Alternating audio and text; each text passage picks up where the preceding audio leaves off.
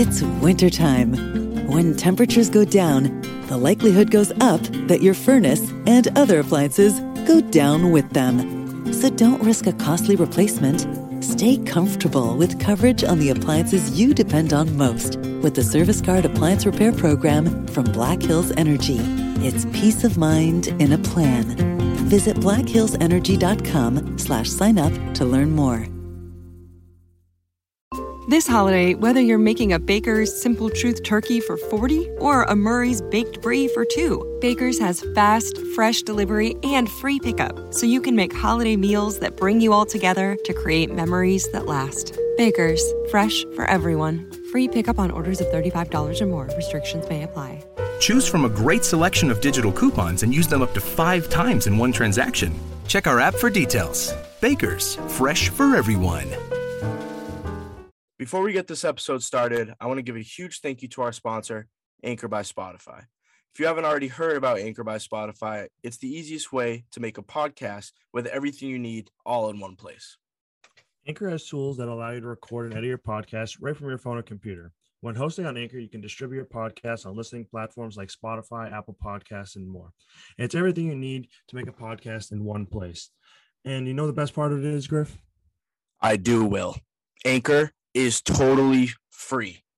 So make sure you head to the App Store or Google Play, download the Anchor app, or go to anchor.fm to get your podcast started.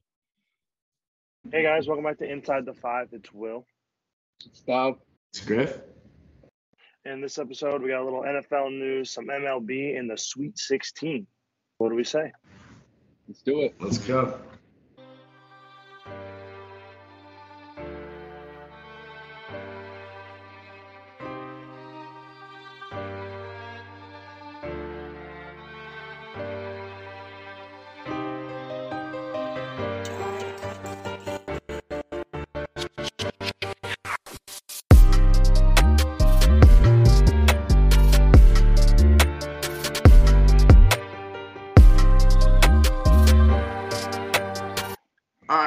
Going on, everybody? Welcome back. We're starting with some big news out of the NFL.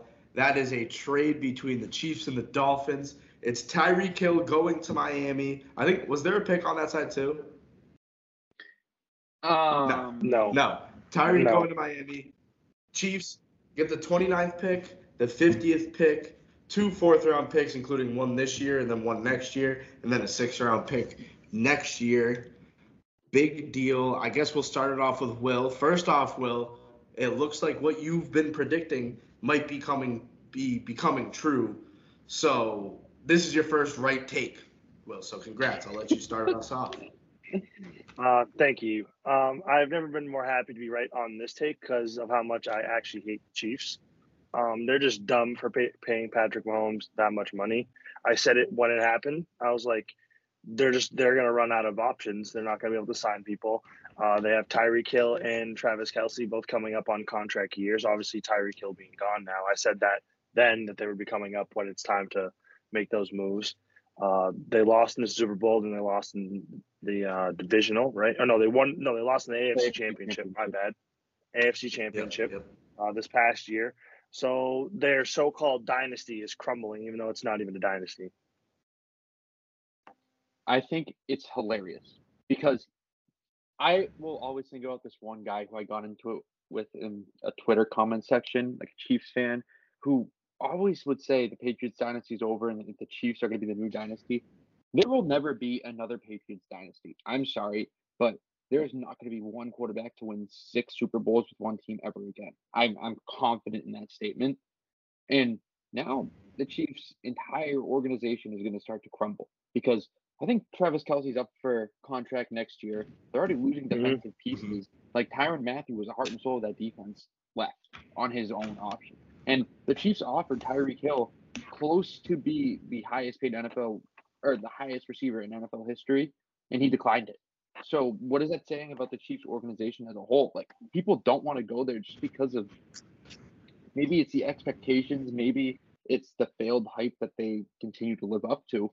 But if I'm a Chiefs fan, I'm kind of worried about the future of the organization because all the money that they have is just going to go to Mahomes. Yeah, and that's Yeah. exactly that's exactly what I've been thinking throughout the whole thing. The reason that Tyreek Hill isn't a uh, Chief anymore is because of the fact that he couldn't be the highest paid receiver um, in the league and in league history. Um, and, and the and the biggest reason, like, you're paying your whole salary, like all all your cap is going to Patrick Mahomes. Like you're paying him what, like five hundred million dollars? Like he could have taken a little bit off that, and and that's a big thing we were talking about. Will was um if you didn't give Patrick Mahomes um that much money because you don't have to, then you're going to be able to have some weapons around him. It's the fact that you're paying the man the most by far anyone's ever gotten paid. I mean, I get it. Like he honestly, he honestly deserves it, but it, it should be impossible for him to get that right now just because of the state of cap room and, and all those other things. You can't afford to pay Tyreek Hill those numbers because all the all that money is going to one player. And Travis Kelce, not only is he up for contract, I want to say he's 31, 32 years old, and he's not a type of player that's going to play till he's 40. I mean, at least I don't think so. Um, or at least be at that level until he's 40. He's not. He's not Gronk. So there's a lot of issues on this Chiefs team. We knew the Chiefs defense was not that good last year. Um, they did just recently sign Juju Smith-Schuster, making him the wide receiver one, I guess. So he's. I don't know how he's going to live up to that. I was excited when Juju signed with the Chiefs because I was like, that takes a bit lesser of a role, which I think he'll succeed very well in, just like when he was with uh, Antonio Brown. And I was I mean, this wide receiver corps, with this wide receiver corps with um with the Chiefs is, I mean, not that good now. Juju Smith-Schuster at the one, Mecole Hardman was listed at the two, and then the third, Josh Gordon, maybe, because he's on roster. He might be the wide receiver three. Well, it's if I'm Patrick Mahomes, I'm kind of, I mean, I'm not kind of, I'm very concerned because think of how many big plays have happened just off of a dump pass to Tyreek Hill. A major one that sticks out to me is in the divisional round against Buffalo with a minute left in the game. They literally dumped it to Tyreek. He goes 80 yards up the side, like goes literally around Yep. everyone, holds up a piece out of the Yes. 20 yard line and scores. They do not have as much of an explosive offense as they did in the past, and it's going to be hard if I'm Patrick Mahomes to kind of regenerate that with Mecole Hardman being your fastest receiver. I mean, he obviously he is a speed demon, but he's not Tyreek Hill. He's not. He doesn't have as good a field. He doesn't have as good as field, uh, field awareness. I mean, no one really does. So you can't replicate what he brings to an offense. He's probably the most explosive player in the NFL, and to lose that, and if I'm like I'm Patrick Mahomes, I'm like, what the hell? Like we got to figure out. We got to bring somebody else aboard. We can't just stop this offense right now. This is just hilarious to me. Um, I'm, like, this is the biggest. This is the biggest test for Patrick Mahomes in a long time. Ever. long time. Like this is his biggest test, and like I, to be fair, I'm not expecting much. I'm in fact expecting not a great season at all. He's not going to be able to do anything. A lot of this hype that Patrick Mahomes has is going to be central around who how how lucky he has been over his career with the weapons that he has that he has. Travis Kelce will be the guy who saves him year in and year out as always, but he also had Tyreek Hill to carry a lot of the load on the offense. So like he still has to go out there and make a play. And I'm not saying Juju and Mecole are bad, but like we saw Juju at wide receiver one with Pittsburgh after AB left. That didn't look too great. I don't see that changing. No, I don't. You know- I don't see that changing at all. Travis Kelce is 32. He probably has mm-hmm. 3 solid years left. You know, maybe even two. If he has one injury, look at Gronk. Gronk and Travis and Travis Kelce are the same age, but Gronk's entire career path has been derailed by injuries. But Travis Kelce, he's been fortunate enough not really to have many sidelining injuries. But who knows? He has a bad injury, he's done. And then what do the Chiefs do then? Mahomes doesn't have any security blankets and people who know how to run their offense like he does. So Yeah, I'm- it- I'm very concerned right It- now for the Chiefs, which is awesome. it's gonna yeah it, it's a good thing um but just the fact that you lose someone like Tyreek Hill who is one of the most valuable players on your team top three I would say on that team just because of what he does when the ball is in his hands he's he's pretty much unstoppable. Like he can just swerve around people. He doesn't have to juke people. He can outrun you if you're 10 yards ahead of him already. Like he is truly a great player, and I don't think we've gotten into any talk about the Dolphins. We we've only been talking about the Chiefs. So I, I, want to I want to move over a bit to the to the Fins. This is a great pickup for them. Tua now has a guy that Tua can kind of stretch out his arm and, and even be safe for those little dump downs like the Chiefs used Tyreek Hill for.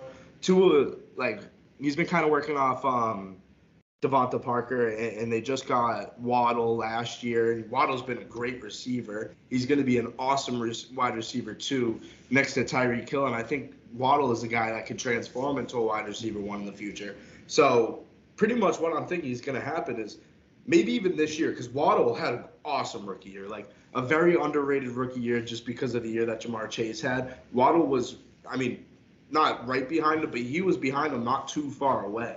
Um, so I keep hitting this thing. Waddle, like Waddle and Tyreek Hill, it's gonna be like CeeDee Lamb and Amari Cooper last year, where there's two wide receiver ones on the team. I really think that's what it's gonna be like. That's gonna be awesome. It's gonna help Tua out a lot. It's gonna be a real test for Tua as well. If if he is any good, any good at all, he will thrive in this offense because you have Mike Gesicki at tight end, who is a great tight end. You have two amazing wide receivers. You just signed Chase Edmonds to be your lead back, who actually had a very good year in Arizona last year um, in that little dual-headed role with James Conner. This offense shaped up to be something that, that could be dangerous if Tua can just put one or two more things together, I think Tua's going to have a very good year. I think the Dolphins are going to have a very good year. And I think they're going to be fighting for that two seed in the AFC East with the New England Patriots. I don't know how. I mean, Will, I guess I'll ask you. How, how, how does how, do you agree with that? Like, I think the Dolphins can really fight for that two seed against the Pats and get into the playoffs next year. I mean, I agree. I think they're the next like team up. I mean, the competition in the in that division now has gone up now that there's like three solid teams. I mean, like I guess if things were to plan out the right way, Tua is good, their offense is good, their defense is good, and they play the way they should be playing. I don't see why not. I mean, sure. It's as a Patriots fan, obviously you don't want to see the best player at a position go to your rival. However, it's all on Tua now. They revamped their offensive line. They got a really good fullback in Alec Ingold, who which is a very underrated signing for the Dolphins. They got yeah, Raheem Mostert. You re, you bring back all the important pieces in your offense. It's all up to Tua. If Tua can't perform, expect to see Teddy Bridgewater step into that starting role by like week five, because yeah, you because... cannot fall behind in this division, especially with how the Bills are shaped to kind of win the division and how the Patriots are always going to be sneaking in there. So if you're the Dolphins and Tua isn't really performing up to standard, expect him to be on the bench by weeks like three, four, five. No, no, exactly. And yeah. that's the thing. This is Tua's what third year now. He's entering yeah. year three. This is a big year for Tua because he's good and he's showing flashes. But the the roster they have around him, and, and we've been talking about their offense, but their defense is good too.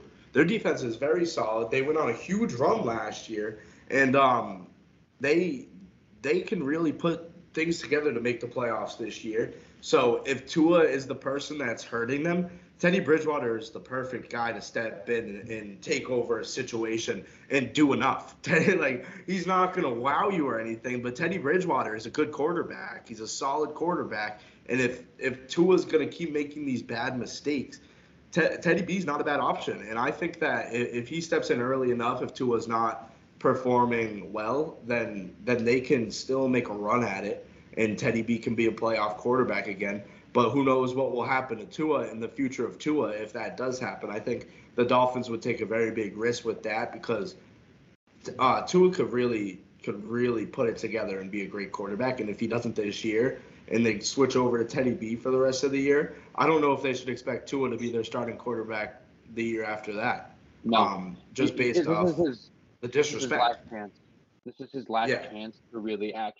I mean, if he can't succeed with this offense, he will never succeed. Because last episode we were talking about how guys like Jimmy Garoppolo and Baker Mayfield are really on the hot seat to be a starting quarterback because neither one of those guys is guaranteed a job right now, and they're pretty good starting quarterbacks in the league. So yeah. now you see Tua to struggle with probably a top five receiving corps, one of the more talented rosters in the NFL, in my opinion. Who is he going to succeed with? What do you need to put around him to be good? Because everyone always talks about fit and this and that. I don't know what it would take for Tua to be uh, to get another starting job in the league if he cannot succeed with this. Because right, I mean, this is my take on this. The Dolphins have a better offense right now than the Chiefs do. Yeah. Like receivers yeah, they do. one through three, four, because the Dolphins signed Cedric Wilson too. They have yep. four solid receivers. Mike Gesicki is a really good tight end. Raheem yep. Mostert is one of the better backs in the NFL when healthy, and you still have, who's their backup running back now? Chase Edmonds. Um, yeah, you have Edmonds, who exceeded a lot of expectations last year. Perfect running back out of the backfield. There's and they got Terron Armstead, their offensive. There's no excuse for the uh, Dolphins not to do well, and if they don't, Tua's gone. Tua, and they bring back an offensive minded, like just to pile on top of it, their offensive minded head coach of Mike McDaniel. This offense should put up like 28 to 35 points a game. I should have I should have known once I saw Mike Mike McDaniel for the first time that out of nowhere a, a nasty team was going to be created because he's from that McVay line that wherever people go, they create an amazing team out of nowhere. It's just like, but yeah. we caught it this time with the Dolphins. We caught it in the offseason. We already know they're going to be legit, and I bet he does a great job as the head coach of the Miami Dolphins. And I bet he could fix Tua. And, and not that Tua really needs fixing, but we're almost getting to the point where we're going to have to start saying that. I like this prediction that we're making. I really think the, the Dolphins are good. They do have a very talented offense. Um, they have a decent defense as well. Like they have they have the pieces to make a little run. Now I don't think they're at Bills level yet. Just just based the, the only reason I say that is they have a lot of skill, right? But how are they going to put this all together, especially say Teddy Bridgewater starts? No matter what, this is a new offense. So you're implementing a new offense. That's not going to be easy to adjust to. And then you have a lot of Tua is going to be throwing the ball to a lot of different people that he hasn't been throwing the ball to. So depending on how that meshes as well, if it does mesh right away, I could see them at a Bills level. I could see them um, maybe competing up there for the one seed in the East and an automatic playoff bid. Um, but if not, I think this is a team that could finish second in the AFC East and still not make the playoffs just due to the strength in other divisions. Um, maybe sneak in as a seven seed and I really just think this year is going to be a fight. Like I, I don't mean to disrespect the Patriots at all, but I think the Patriots are we're locked into the into the into the two seed until I saw this whole Dolphin stuff go down and see how good they are. I think that both of these teams are fighting for the seventh seed in the playoffs because I think the AFC West is going to get two uh, wild cards. So yeah, I, I, I think it's going to come down to those two teams. It's going to be fun to watch throughout the whole season. You know, it's hard to really say how. I mean, hypothetically, we're saying that the Dolphins' off, offense is this explosive and everything. That's if everyone meshes well together.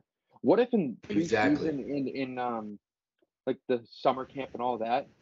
What if the receivers don't mesh well together? What if Tua can't give them the ball? Because obviously Waddle is extremely fast and Tyreek's even faster. What if Tua can't get them the ball, or it doesn't work in the sense that what McDaniel wants in the offense is not what the receivers are bringing to the table. And what if it, there's a lot of question marks around it? If this offense can't click, and I don't really know what direction they can go because we've seen in the past that the Dolphins bring in a lot of good talent, pay them well, and it doesn't pan out. Like I just that's kind of a history of the past. But like Reggie Bush is an example, Brandon Marshall is an example. I mean, Jarvis Landry was there there's a lot of players that have gone like come and gone through that organization and it hasn't worked. So I I mean, I don't want to say I'm rooting for the Dolphins to do well, but if this offense works out, it will probably be the most fun offense to watch in the league. Yeah. Yeah, and they're, and they're nice and young as well. Um, but I think we should uh, move on. Next little topic we got um, Malcolm Butler returning to the Patriots, a Patriots legend. Uh, two year, nine mil. Is it Is it is it fully guaranteed? No, I don't think so. I think it's incentive based as well. Yeah, there's no there might chance. be some incentive. Because to be honest, to be honest, I mean, you guys made me transition. I think you were waiting for me to say it, so I actually had to say something about it. So I guess I'll just say it. Malcolm Butler, he had a pick. That's cool. Like he he did win you guys a Super Bowl. He saved your Super Bowl. Um, how old is he? He's born in '90, so he's 32 years old. Yeah, he's 32. Yeah. Quick math, by the way. I'm getting better at math. Um, he, he's 32 years old. He's that's old in cornerback, like for cornerbacks. He's slow. Two years, nine mil is a good deal for him. I think he'll be good, but don't expect him to wow you. And, and No. I'm saying this as not from like a bias of like I hate Malcolm Butler, and and I know I've been on record saying I never thought he was good in the first place, and I thought he only got the Pro Bowl the year after he caught that pick just because he got that pick. Um, I don't even think he was good that year, but straight up, it's a decent signing. I expect him to be cornerback two at most. At I think he's a most for you corner guys. three. I just don't know who else you're gonna have. So as of right now, I think he's a corner three with Jonathan Jones being cornerback one, Jalen Mills being Yeah. two, and then um. Oh Butler yeah, I forgot three. about Mills. So I mean, am I interested to see how That's a solid does? corner three. Yeah, I think he's a, a corner three at best, and it fits with our Mhm. defense. He knows the system. Bill knows him. They both know their strengths, weaknesses. So if there's any coach to kind of bring the best out of a uh, defensive player, it's Bill Belichick. So I also really wouldn't be surprised if Malcolm Butler gets cut in training camp. So a dream scenario for me right now is that the Patriots bring back Stephon Gilmore, but I doubt that happens. Gilmore is younger than Malcolm Butler, which a lot of people don't realize. But Yeah. I mean, corner three at best. It helps depth. We were really weak at the cornerback position last year, depth wise. We got really exposed in the playoff game against Buffalo. We had like three, four corners on the Slow. roster and really slow. I mean, Malcolm Butler is technically a man to man corner who I kind of feel a little more comfortable on a smaller, shifty receiver than a guy like JoeJuan Williams. So I, I'm okay with the signing, especially for what they signed him for. I think it's mostly incentive based. Yeah, no, I agree. I, I, I think it's one of like those signings that like the Pats have, where like it's kind of like a testing one, where they're like, let's see what he can do. We bring him back. Let's see how he is in training camp. Let's play around with this idea of having Malcolm Butler back on the Pats. Um, I feel like like if he ends up staying, let's say like hypothetically he doesn't get cut in training camp, he stays for the year. I feel like he's a decent piece to have just as a cornerback three or someone to come in, especially if we need more like we need more depth there. So like he's not like an awful person to have there. Yeah, he's, he's not bad at all. Um, he's a solid corner three. He's getting up there in age, so I, I'm I know for a fact he's lost a step or two. Because even when he was with the Titans, he wasn't really that solid.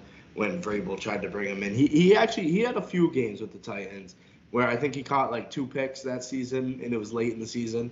Um, where he, he came in, and then after that, he really hasn't been anything. Was he on a roster at all last year? No, but his last No, no, he was on the Cardinals, but then he retired for a brief stint. I thought. Mary redeemed a $50,000 cash prize playing Chumba Casino this year. I was only playing for fun, so winning this was a dream come true. Chumba Casino is America's number one social casino experience. It's serious fun. With over 80 casino style games to choose from, you too could win life changing amounts of cash. Be like Mary. Log on to chumbacasino.com and give them a whirl. That's chumbacasino.com. No purchase necessary, void or prohibited by law. 18 plus. Terms and conditions apply. See website for details. The voice in the preceding commercial was not the actual voice of a winner.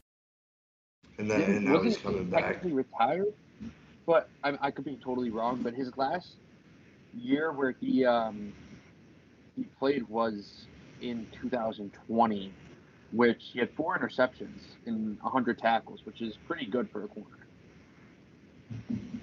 Yes. Yeah, that's that's not too bad at all. So I mean, who knows what he could step into um, for a role for the Pats for maybe a year, maybe he stays both years. Um, but moving on to a little bit of baseball, Trevor Story. First off, still happy he's a Red Sox. He got introduced today, as in Wednesday. This episode's coming out on Friday, but he got introduced on Wednesday. I was watching the spring training game. He didn't play, but he was in the dugout. first off, great sign. Just get there's nothing like being in the dugout, getting to know the boys, you know. So like that was a great moment just to see him in there. He was probably talking to all the boys in the dugout. Most of our starters were playing today too. Uh, we took our first loss of spring training, but um, Trevor Story says he feels comfortable at second base, which is great news. He also had high praise for Xander Bogaerts and, and respects Xander's decision that he wanted to stay at shortstop. Which, first off, like, how does that make you feel, Stav? Like, are we gonna click right away just like that? Yes, I think the fact that there's no controversy really at any position and everyone's willing to sacrifice. I mean, kind of besides Xander, but um, yeah, Arroyo was stated to say he will move anywhere to play, and to see a lot of guys want to move and actually put the team first is a really good sign because we're seeing a lot of controversy around the Yankees right now with Aaron Judge and how they're really on not really on great terms when it comes to the arbitration talks. And I mean, if I'm a Red Sox fan right now, I'm happy. I think I was breaking it down before, just kind of mentally. Our starting rotation. I mean, Griff, you wrote an article, a great article about this too, with excellent tables. But our starting rotation when Chris Sale goes back, yeah, huge table guy. Chris Sale's going to be the ace. then Eovaldi, Pivetta, Houck, and either Wacha or Rich Hill.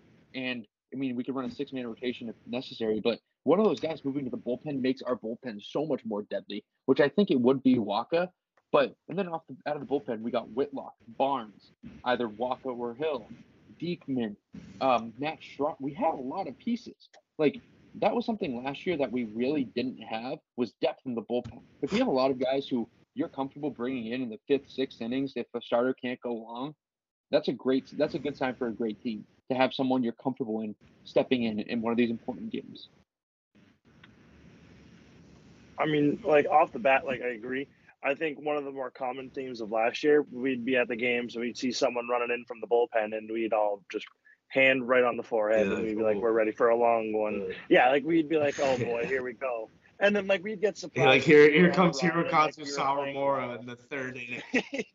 yeah, like we we were just like, oh boy, here we go. So like I don't really have like one of those yet. I guarantee you they will be because it's the Red Sox. So like planning on having one of those guys for sure. But like as of right now, I'm happy with everything.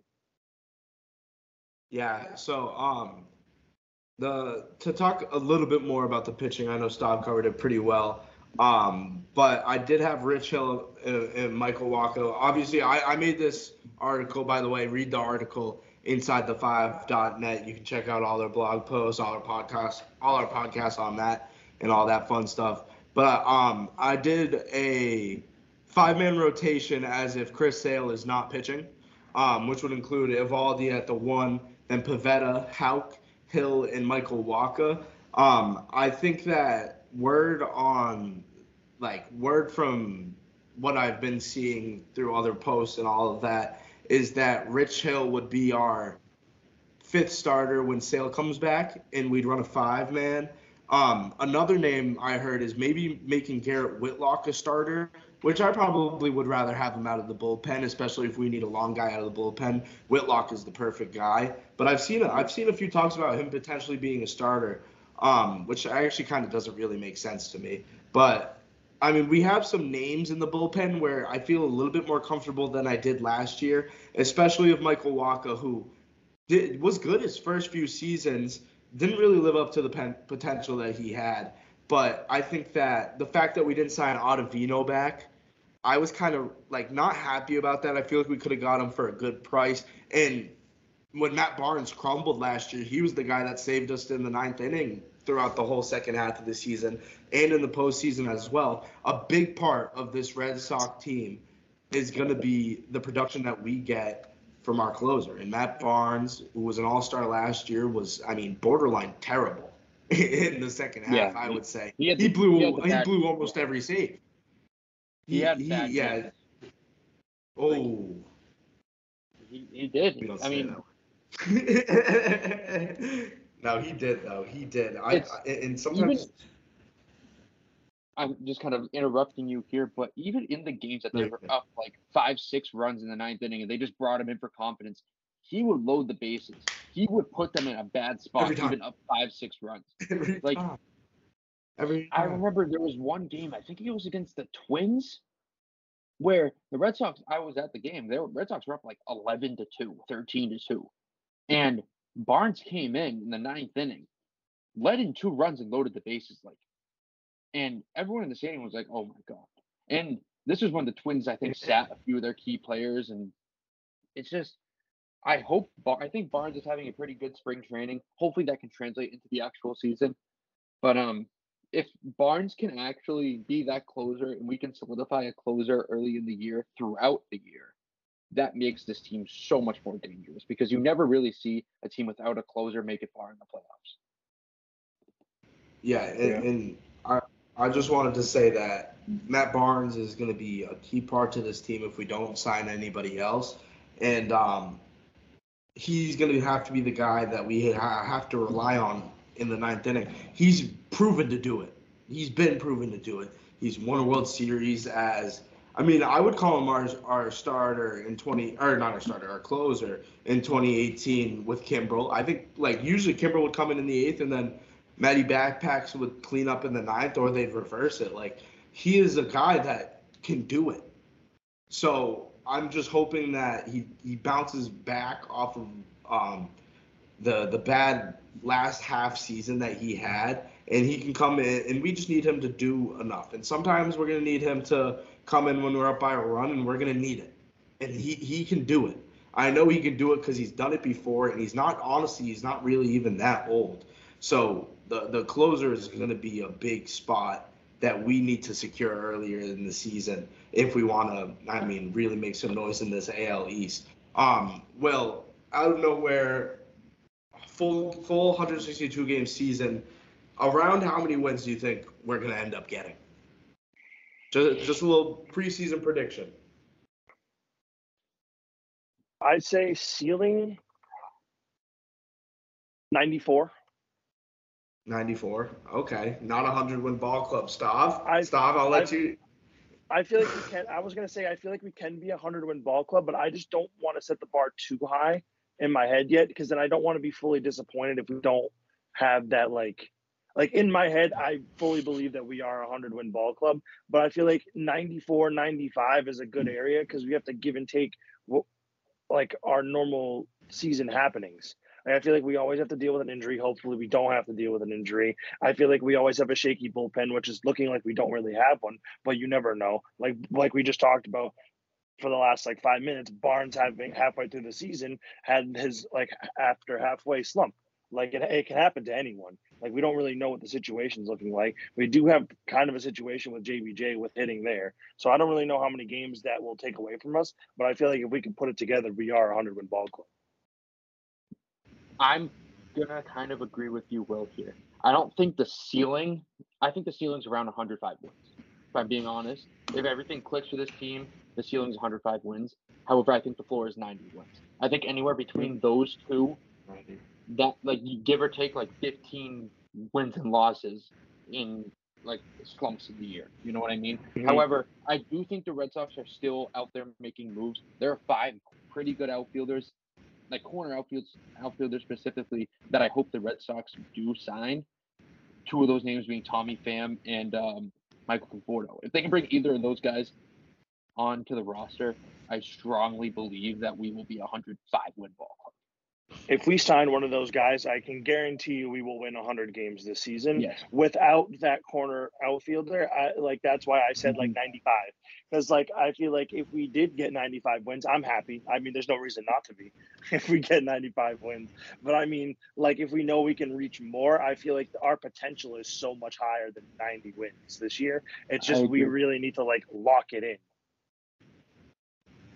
Yeah, so um, in my article, I gave a little 10 game range, and this is based off if we don't sign anybody, because I think it. First off, we we need another pitcher in the bullpen. Um, I, I think we'll be fine. Not great, but I think we'll be fine in our starting rotation, and we definitely need someone to secure that right outfield or the right field position. I think JBJ can play games. I don't think he is an everyday starter on a team that's looking to compete for AL championships and potentially World Series. I don't think he has that anymore. I mean, he's done it before, but he's really slowed down his hitting. His fielding is still there, but he just can't hit the ball the way that he used to. Um, I have them around a little 10 game range, 87 to 97 wins. Um, if we're going 15, that expands above 100. I think we should be floating by the end of the season around that 100 win uh, 100 win column and I think that like maybe like the second to last series we get it. Um, I don't think we're going to be a, a good amount of games over 100. I think we if we are over 100, like we I don't think we'll get over like 107, 108. Like, you want to know we, one of my we, one of my hot takes on that corner outfielder? Ryan Fitzgerald is due for a call up. He's 27, a lefty bat, and plays in the outfield. Like, or no, he's a, he's not. He's a shortstop. I'm sorry, right? You can play in the outfield too.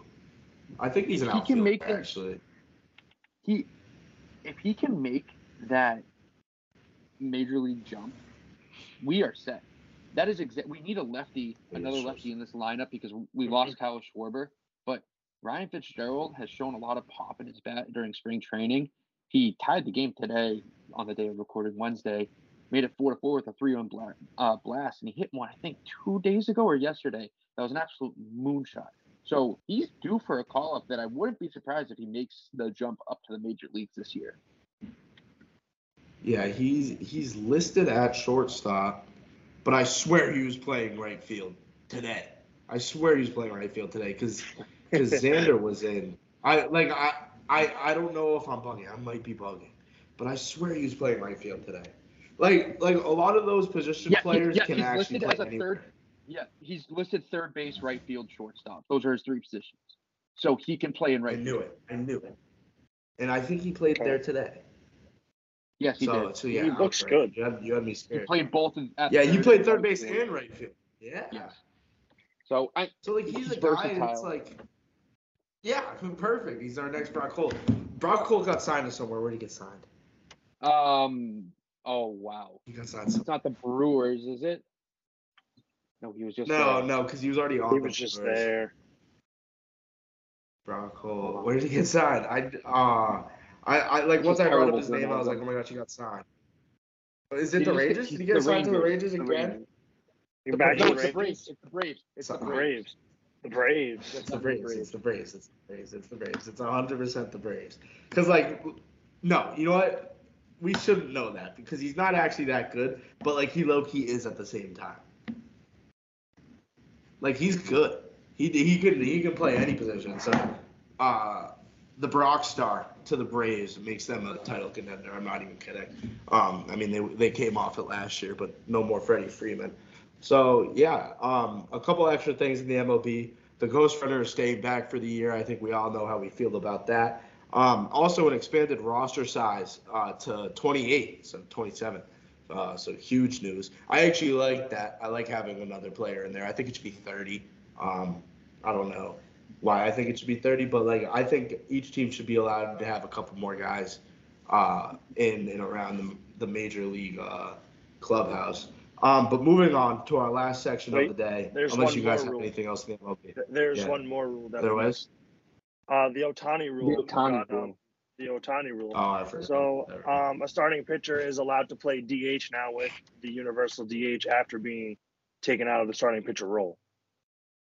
That that like honestly it makes sense because why are we just gonna like if there is more pitchers to come that can also hit, like why not? Like that would just be stupid to not let them still hit if they want yeah. to. Like that should have honestly been the rule the whole time. It's like you can yeah. put anybody in that last spot, like a pitcher or a hitter. We don't care. So yeah, like that makes sense. Um, solid rule. But anyways, moving on. Um, we have the Sweet 16 coming up, starting on Thursday, ending on Friday. Um, I'm thinking we go game by game. There's only eight games, and we just each say who we think is going to win. And, and then on next episode, we'll see how good we all did. So I don't know how you guys are feeling about that. You guys, you guys rocking with that? Yeah, let's do rapid good about that because we didn't we talked about it a little more in depth. If you want to listen to that on Monday's episode. Mm-hmm. Yeah, yeah, no, that's what I was gonna say. Like we're just gonna go rapid fire to, to just get our um, get our predictions in. So we're gonna start off. We have Arkansas against Gonzaga. Will Um, I'm gonna go Arkansas. Arkansas. Stav. Agree, Arkansas. Oh, we all got Arkansas. So the Razorbacks are taking down Gonzaga. Um, bet Gonzaga. Next up, 11 Michigan, number two Villanova, Stav Villanova. Yes. Well, I did a lot of second chance brackets. I picked Michigan in a couple, but I think I'm gonna ride with Nova. all right, looks like we're all going with Villanova. If, if this continues to happen, bet the spread opposite of what we're all saying. yeah, uh, yeah, no, that's facts. That's actually facts. Next up, I think we're all gonna actually maybe Stav might might disagree with us here. Um, Texas Tech versus Duke. Will Texas Tech. Stav. Tech. All right, we all have Texas Tech, um, the Red Raiders. All right, to finish off our Thursday slate of games, this might this might actually be a little split here, maybe a little two to one split. We have number five Houston against number one Arizona. Stav, I'm going Houston. Will, I'm also going to Houston. This is like Okay, the one what? pick that I've been riding. Okay. Okay, you know what? You know what? I've been riding Houston. I love the American Conference as well. I'm gonna go Arizona. I'm gonna go Arizona. I'm being the game. Um, I'm going Arizona. So that's gonna wrap up Thursday's games. We're going on to Friday. We have St. Peter's versus Purdue. Will Give me St. Peter's. St. Peter's Stav? I'm going. I have to go Purdue here. I, I love St. Peter's. I've explained why they could win on Monday, but I'm going. I'm going Purdue. I'm gonna go. I'm gonna go Purdue as well. Um, I've been riding with Purdue um, throughout the whole season. I think they have two great bigs, great guard, um, a couple of shooters on that team that can help them beat a tough 15 seed. Also, a 15 seed's never made the Elite Eight, so I, I just I don't think this is the year that happens. Um, a good game here. We have the Friars from Providence against Kansas. Stav. You know, I got to go Kansas. They're my original pick to win it all. I have to go Really? Kansas because they were my pick to win it all too. Okay, and I'm also going to go Kansas because they were also my pick to win it all. Kansas is going to win it all, by the way. They're going to. And I'm not jinxing anything. dog. I'm not a jinx guy. I don't I don't jinx things, and you know that, Will. I can actually say whatever I want. I don't jinx things. Yeah, maybe. okay, all right. Next game, uh, we got uh, number eight seed. I don't know why they're not a two, maybe a one. UNC um, going up against number four um, UCLA. Will. I don't know why I'm. You already know you. who I'm picking. Yep. Yeah. UNC. Stav. I- I'm going UNC. Is this going to be another clean sweep? Yeah, yeah, and this is a clean sweep. UNC, it's not only that they're like an underdog, like I think they're better than UCLA, and we did talk about it more in depth in our last episode, episode 113. Um, if you want to check that out on you know YouTube, Spotify, wherever you're listening to this podcast. Um, to finish off our Friday slate of games and to finish off the Sweet 16, an 11 versus 10 crazy matchup. Iowa State the 11 seed against number 10 Miami, the Hurricanes. Stav, I'm going the U. I William, gotta arrive with the hot team. Give me Iowa State. Iowa State. Okay, a huge split. Iowa State, the Cyclones. I love the Cyclones, Cyclones, this year. Iowa State. Miami, the Hurricanes. That's crazy. Iowa State's the Cyclones, right? Yes. Okay, all right. You know, because I said it, and then when I when I said it, it actually didn't sound right. so I got I got a little nervous. Yeah, they are the Cyclones. I had to double check that, but I knew it. I, I, I used to have a little Iowa State football that said Cyclones on it. I'm gonna go Miami. um, I'm gonna go Miami. Um, so that means me and Stav Miami. Will, you got the Cyclones. A great a great mascot matchup, by the way. Two natural disasters um, going at it in the Sweet 16. Uh, so I think that's gonna wrap up this episode. A nice little quick one for you on Friday. Um, we hope you guys enjoyed. You'll you should check out our Instagram as you listen to this on Friday. Me and Will are golfing, uh, unless Stav wants to come home from from school to golf with us on Friday too. Um, you'll be seeing our Instagram story. I'm gonna put every single one of Will's shots on our Instagram story to show you how good of a golfer he is. Oh, that's So, so check that out. Inside the five pod. Inside the five pod. So follow it. Instagram, Twitter. You're fake. if you Inside the five pod. You're fake. Inside the five pod. Yeah. Go check out my blog. Inside the five.net. Check out Stav's last blog. Inside the five dot net. We hope you guys enjoyed. We'll see you guys next week. Peace.